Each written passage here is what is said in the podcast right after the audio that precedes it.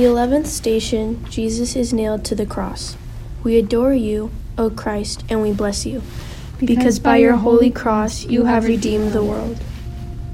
Jesus takes on the fate of the countless multitudes killed by government policies like war, occupation, and execution. Yet from the cross, Jesus offers forgiveness to his executioners. He believed in the basic goodness even to those who carried out imperial policies. Saint Oscar Romero, show us the path that leads to life. Following the example of Jesus, Romero always reached out to the powerful in Salvadoran society and the military. Who are we in this scene? Are we victims called to extend love and forgiveness to our enemies? Or are we the executioners, offered forgiveness and a chance at conversion?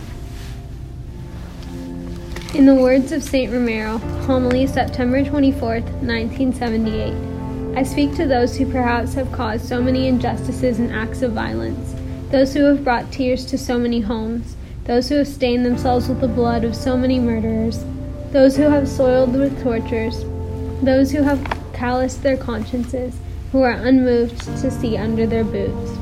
A person abased, suffering, perhaps ready to die. To all of them I say, no matter your crimes, they are ugly and horrible, but God calls you and forgives you. May, may our hearts be big enough to embrace our enemies, and, and may we never stop believing in the possibility of redemption for those who oppress the poor. Saint Oscar Romero, pray for us. God of forgiveness, hear our prayer.